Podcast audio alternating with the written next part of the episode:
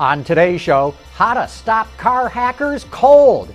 BMW denies any interest in working with Tesla, and Ford could make another run at the 24 Hours of Le Mans. All that and more coming right up on Autoline Daily.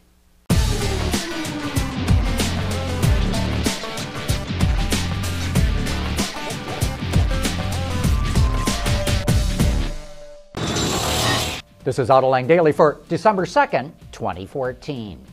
And today is the day that automakers release sales figures for November in the American market. We will have our full report in tomorrow's show, but analysts are pretty bullish. In fact, some of them are super optimistic. TrueCar, Barclays, and Cars.com predict the SAAR will hit 17 million units. UBS, IHS, LMC, and RBC predict a SAAR of 16.6 million. By the end of today, we'll know who's right, so be sure to tune in tomorrow. Oh no, say it ain't so! Reports out of Australia say Ford's going to drop out of the V8 Supercar Racing Series at the end of next year.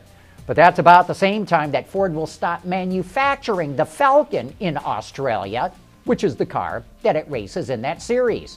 But Autoblog reports Lexus is considering getting into the series, probably with the RCF. You know, those V8 supercars have attracted a global fan base, and the series has even been testing the waters outside of Australia with races in Austin, Texas, and in Abu Dhabi. So, why would Ford drop out of such a cool series where it has so much heritage? We think it's because the Blue Oval is rumored to be preparing another assault on the 24 Hours of Le Mans in 2016 in the GTE class. And that would be the 50th anniversary of its first overall win there with the GT40.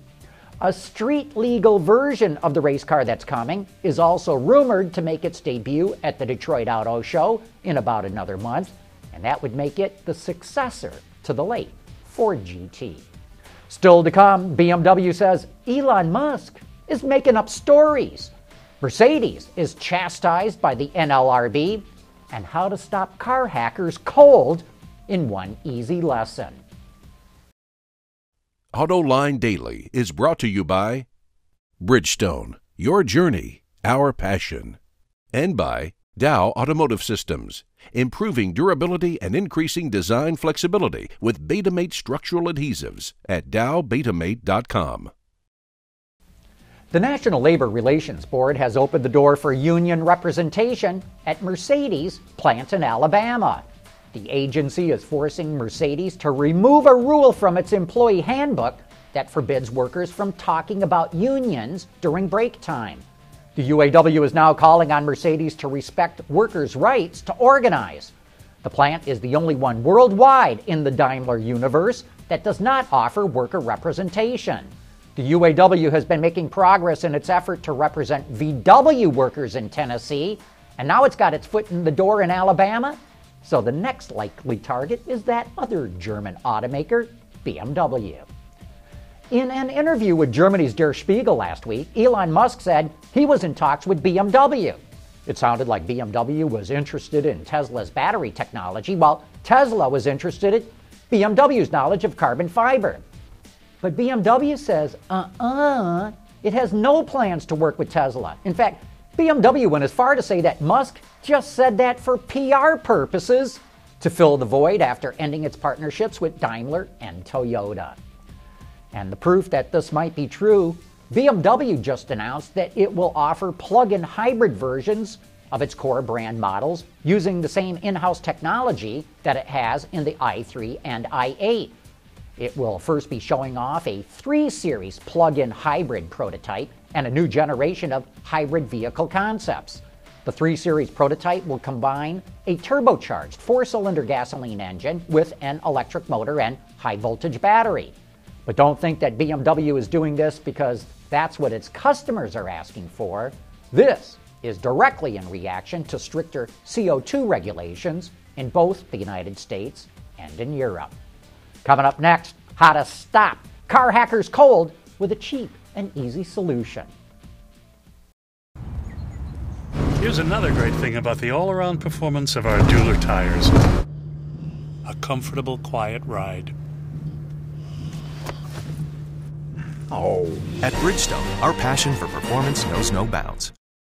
Recently, an Israeli software company called TowerSec visited the Autoline studios. It claims it's come up with a software patch that can be added to any electronic control unit or ECU on any part of a car that can stop hackers cold.